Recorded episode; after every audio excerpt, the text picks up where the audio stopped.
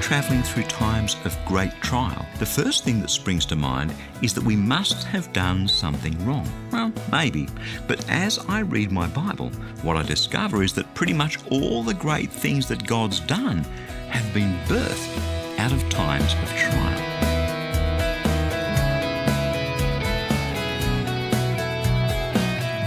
Hi, I'm Bernie Dymond, and thank you so much for joining me again on Christianity Works.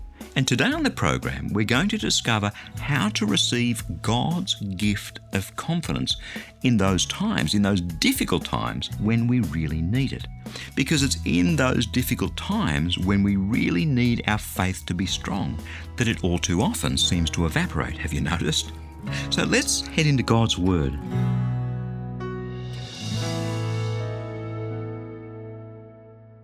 Hannah's story from the Old Testament is one that I absolutely love. It touches my heart each and every time that I read it. It's a powerful story of a woman in some considerable distress. We're being programmed these days that life, our lives in particular, should be filled with success. But the last time I checked, that's not always the case. And the times when we really need to be able to trust in Jesus with great confidence aren't the easy times, they're the tough times. The Bible knows little, if anything, about worldly success. God's plan for you and me isn't a life of comfort and compromise, but one of sacrifice and suffering. It's exactly what Jesus promised when he spoke to some would be followers. Matthew chapter 8, verses 18 to 22. Now, when Jesus saw great crowds around him, he gave orders to go over to the other side. A scribe then approached and said, Teacher, I will follow you wherever you go. And Jesus said to him, Foxes have holes, birds of the air have nests, but the Son of Man has nowhere to lay his head. Another of his disciples said to him, Lord, first let me go and bury my father. But Jesus said to him, Follow me, and let the dead bury their own dead. Now, we're going to go a lot deeper with this. It's, it's one thing to hear someone, even Jesus, talking about this idea that following him often means an uncomfortable journey. But it's another thing entirely to see this principle in action. That's, that's why today we're going to spend some time with Hannah so that you and I can discover the secret of having a strong confidence in Jesus when the going gets tough, because it's in those times that we really, really need that confidence. Hannah's story is one of adversity, and out of that adversity, God births quite literally one of the great prophets that he sends to his people. So let's spend just the next few minutes entering into Hannah's pain. 1 Samuel chapter 1, verses 1 to 8. There was a certain man whose name was Elkanah. He had two wives. The name of the one was Hannah, and the name of the other was Peninnah. Now, now Peninnah had children, but Hannah had no children. Now, this man used to go up year by year from his township to worship and to sacrifice to the Lord of hosts at Shiloh, where the two sons of Eli, Hophni and Phinehas, were priests of the Lord. On the day when Elkanah sacrificed, he would give portions to his wife Peninnah and to all her sons and daughters. But to Hannah he gave a double portion because he loved her, though the Lord had closed her womb. Her rival used to provoke her severely to irritate her because the Lord had closed her womb. So it went on year by year. As often as he went up to the house of the Lord, she used to provoke her. Therefore Hannah wept and wouldn't eat. Her husband Elkanah said to Hannah, Why do you weep? Why don't you eat? Why is your heart sad? Am I not more to you than ten sons? No doubt there are some women today tuned in who either have been there or who are in that place right at the moment. But even as a man, I can just feel the pain that Hannah was going through. Her body clock is ticking, her heart is to have a child, and nothing. But as bad and as tough as that is, it was even worse because laid on top of that personal pain were two other things. The first was the most obvious Peninnah, Elkanah's other wife. Polygamy was all the rage in the early days of the Old Testament. It wasn't until society had time to grow and mature that God revealed that this wasn't his ideal plan for us. I mean, it should have been obvious Adam had one wife, Eve, not two or more. But we humans have a way of wandering away from God's ideal for us. And God has a way of choosing just the right time in history to reveal his plans. So at this point, polygamy was the norm. That's why Elkanah had two wives. That would have been bad enough, except one of them could have children and the other couldn't, and that one that could, Peninnah, taunted the one that couldn't, Hannah. Her rival used to provoke her severely to irritate her because the Lord had closed her womb. So it went on year by year. As often as she went up to the house of the Lord, she used to provoke her. What a terrible situation. A woman who can't have children and a rival for her husband's affections who can and then uses that to rub salt into her wounds year by year. And the final layer of shame, as if all that weren't enough, was that back in those days the thinking went something like this if you were a good and godly person, God would bless you with many children, and if you weren't, He wouldn't. So Hannah's plight was further compounded by the fact that socially, people looked down on her. They would have whispered behind her back, She can't be a very good person. Look, look, God has cursed her, and she's childless. Put yourself in Hannah's shoes for a moment. How do you feel? It's terrible, right? You'd be asking some serious questions of God. Lord, why are you doing this? I'm doing my best to honour you and my husband, and my rivals taunting me. People despise me. Lord, what have I done to deserve this? I don't know what particular pains and trials you've gone through in your life, but this one in Hannah's would rank right up there, wouldn't it? I mean, you can equate your trials and your pain with what Hannah was going through. This feeling that God's forsaken you, that God's treatment of you isn't fair. But I'd, I'd like to suggest that when you and I are having Hannah moments in our lives, often a mighty intervention of God is the last thing we expect. In fact, we don't even expect to be in this rotten situation in the first place because surely God wants to bless me, and if I'm going through this terrible time, something must be terribly wrong in my relationship with God. It's that false logic that I'd like to kick in the guts today. And the idea of, yes, I'm in God's favour because I'm being blessed, and no, I must have fallen out of God's favour and out of God's plan because I'm going through terrible trials. See, that's a lie. That's a distortion from the enemy who's dropped this healthy, wealthy, and wise lie into our heads. Pretty much all the great things that God does are birthed out of times of trial. We'll talk some more about that after this short break.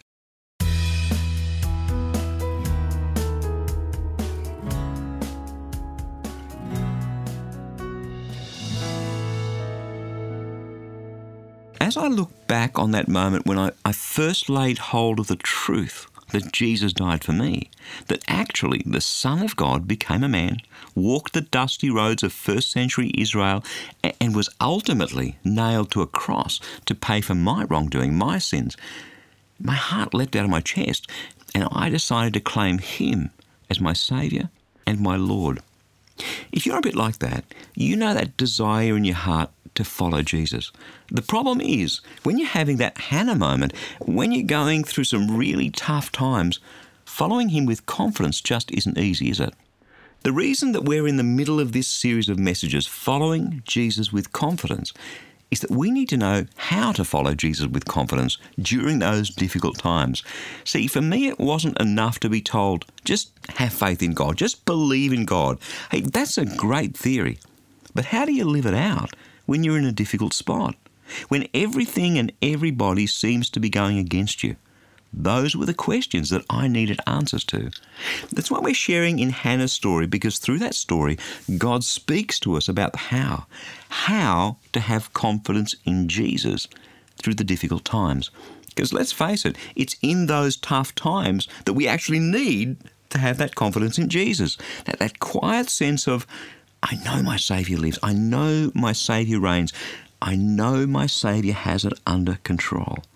And this next part of Hannah's story is all about the how. We've heard about her desperate struggle, and now let's take a look at how she chooses to deal with it. The next passage we're going to look at is 1 Samuel chapter 1, verses 9 to 18. After they'd eaten and drunk at Shiloh, Hannah rose and presented herself before the Lord. Now Eli the priest was sitting in the seat beside the doorpost of the temple of the Lord. She was deeply distressed, and she prayed to the Lord, and she wept bitterly. She made this vow, O Lord of hosts, if only you will look on the misery of your servant, and remember me, and not forget your servant, but will give your servant a male child, then I will set him before you as a Nazarite until the day of his death. He shall drink neither wine nor intoxicants, and no razor shall touch his head.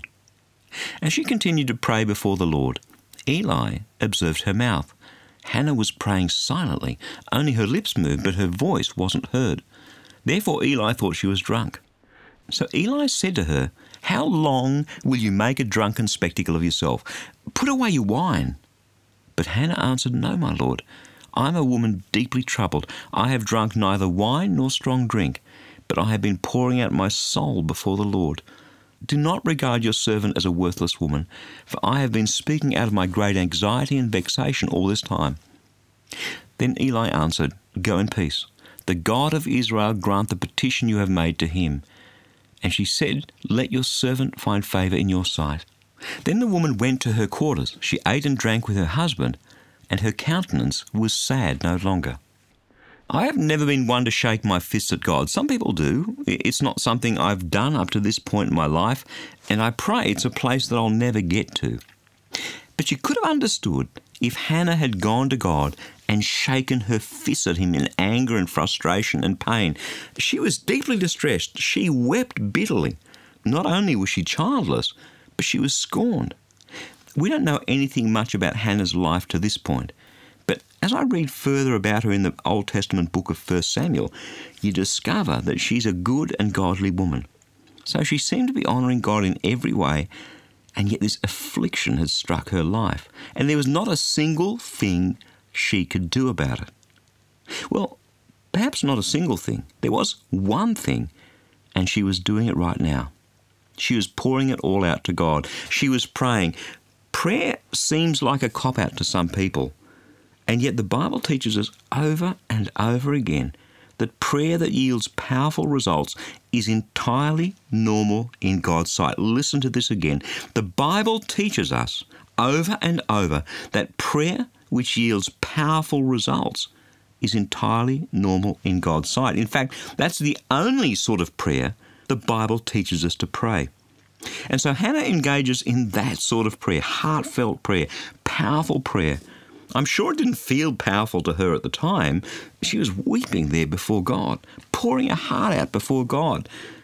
But it was because she came in prayer not just to meet her need, she came with a humble heart, offering this child up, should God grant him to her, to God Himself, giving up her son, should she ever be blessed with one, into the lifelong service of the Lord, where she'd be separated from Him. Come on, you women who have children. How, how difficult would it be for you to offer your precious child to serve the Lord, to never see him? How easy would it be for you to be separated from your little one from birth? But here she is, honouring God above everything else. See, that's why Hannah's prayer is so incredibly powerful. She doesn't tell Eli the priest what it's all about. She just tucks it away in her heart and leaves it with God and immediately, straight away, she reaps the benefit of her prayer because she receives peace from God. The woman went to her quarters, she ate and she drank with her husband, and her countenance was sad no longer. You see, that's exactly what's supposed to happen because Jesus promises exactly that when we bring our burdens to Him. Matthew chapter 11, verses 28 to 30. Come to me, all you who are weary and carrying heavy burdens, and I will give you rest. Take my yoke upon you, learn from me, for I am gentle and humble in heart, and you will find rest for your souls. For my yoke is easy, my burden is light. My friend, with all my heart, let me say to you that the biggest single thing that you can do to receive the quiet, gentle, powerful gift of true confidence in Jesus Christ is to pray to spend time genuinely in God's presence, to pray, to pour your heart out, to read God's word. Back to the psalmist's words, Psalm 119, verses 105 to 107. Your word is a lamp to my feet and a light to my path. I have sworn an oath and confirmed it to observe your righteous ordinances. I am severely afflicted. Give me life, O Lord, according to your word. My friend, if you're looking for the how, how to follow Jesus with confidence, you've just discovered the answer. Through Hannah, through the psalmist, through God's word, the answer is heartfelt prayer. The answer is reading and meditating on God's word. Can it really be that simple? Well, actually, yeah, it can. It is.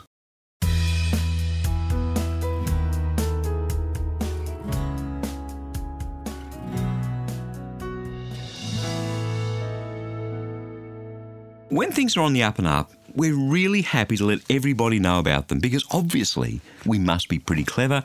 Obviously, God is blessing us. Obviously, we're in God's favour. And so we don't mind telling people about it, right? But when we're on the back foot, when we're going through that rough patch, we mostly try to keep it to ourselves. It's almost like we're ashamed about it. Gee, you know, if I'm going through a rough patch, maybe I've done something wrong. Maybe I'm out of God's favour. But that's not what the Bible teaches. Have a listen. Romans chapter 5, verses 3 to 5. And not only that, but we also boast in our sufferings, knowing that suffering produces endurance, and endurance produces character, and character produces hope. And hope doesn't disappoint us because God's love has been poured into our hearts through the Holy Spirit who has been given to us. See, this is a totally different concept. Boasting in our sufferings but it's, it's all about letting God have His way with us. So let's take a look at the next part of Hannah's story in our quest to discover how to develop that quiet confidence in God, in Jesus, during our times of suffering. The sort of confidence that has us boasting in our suffering, like the Apostle Paul. I mean, way out. This, this guy's crazy. Who boasts in their suffering? Come on, let's pick up Hannah's story thus far. She's been through a terrible time of childlessness. She's been despised because she's barren. She's been taunted by the other wife of her husband who, who just rubs salt into her wounds. And so when she goes to God and pours her heart out to God, it's just a beautiful thing. 1 Samuel chapter 1 verses 9 to 11. And that prayer gave her such an incredible peace. Then the woman went back to her quarters. She ate and she drank with her husband and her countenance was sad no longer. I cannot begin to tell you the number of times that I've gone to God in distress about something, some great drama or problem, some great obstacle in the ministry or blockage in a relationship, something causing me distress or pain. And I've prayed about it only to discover the peace of God. This next Bible verse I'm going to share with you is absolutely pivotal in my personal walk with Jesus. Philippians chapter 4, verses 6 and 7. Look, don't worry about anything, writes Paul from his cell on death row. But in everything, my prayer and supplication with thanksgiving, let your requests be made known to God, and the peace of God, which passes all understanding, will guard your heart and your mind in Christ Jesus. So if you hear me coming back to this verse again and again and again, it's because it beats in my heart as a profound truth. The time that I would have taken to worry, if I instead go to God with a thankful heart and just pour it all out to Him the way Hannah did, then the peace of God is going to guard my heart and my mind. That's exactly what happened to Hannah. That's what happened to Paul on death row over a thousand years later. That's what happens to me every time I dare to live out and act out and pray out this promise from Philippians chapter 4, verses 6 and 7, 2,000 years after it was written. See, when you and I believe this verse with our lives, this truth happens in our life. The peace of God will be restored to you. The confidence that you have in Jesus will grow it's like a gift from God. It's so incredibly special. Not only do you get peace, but God's peace guards your heart and your mind. God's peace is like a sentinel, a powerful sentinel in front of your heart and your mind, keeping all those horrible emotions and those horrible thoughts away from you the peace of God is restored to you. The confidence that you have in Jesus will grow. It's like a gift from God. So special. My friend, please listen to me today. God doesn't want you to be afraid. As he said to Joshua at a difficult time in his ministry, be strong and courageous. That's his will for your life and for mine strength and courage. Now, I'm a pretty strong sort of guy, but let me boast here in my trials. When I'm going through a tough patch, I have to tell you, I don't feel strong.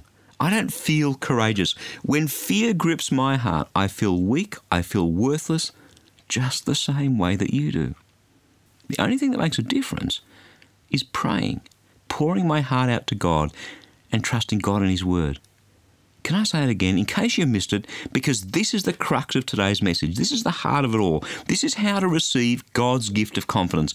The only thing that makes a difference is praying, pouring your heart out to God, and trusting in his word.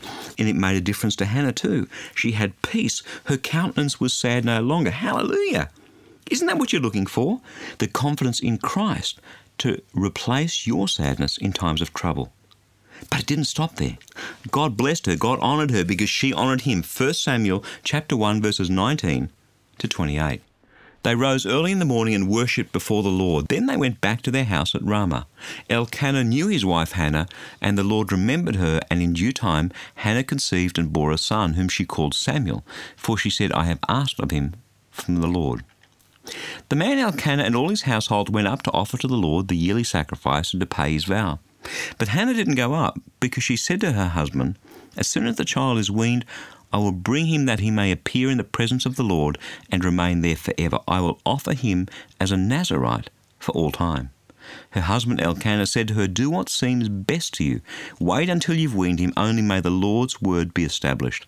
So the woman remained and nursed her son until she weaned him. And when she'd weaned him, she took him up with her, along with a three year old bull and an ephah of flour and a skin of wine. And she brought him to the house of the Lord at Shiloh. And the child was young. Then they slaughtered the bull, and they brought the child to Eli. And she said, My Lord, as you live, my Lord, I am the woman who is standing here in your presence praying to the Lord. For this child I prayed, and the Lord has granted me the petition that I made to him. Therefore I have lent him to the Lord as long as he shall live. He is given to the Lord. She left him there for the Lord. My friend, you and I serve a good God. He honours those who honour him. It distresses me so greatly when I see people travelling through these difficult times of life, people who earnestly believe in Jesus, but they struggle so much to make it through. And so I ask them, Tell me about your prayer life right now. Tell me about your Bible reading right now. And they say to me, oh, I don't pray, it's too hard. I don't read my Bible. These two things are so simple. These two things that open the way for the Lord to pour His Spirit and His peace and His power and His confidence into your heart. God wants to bring peace and confidence and courage into your heart. He really does. Let me encourage you to pour your heart out to God in your times of trial and your times of distress.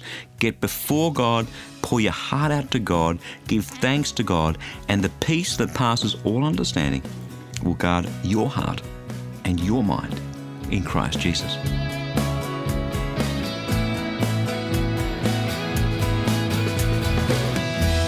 Well, that's about all that we have time for.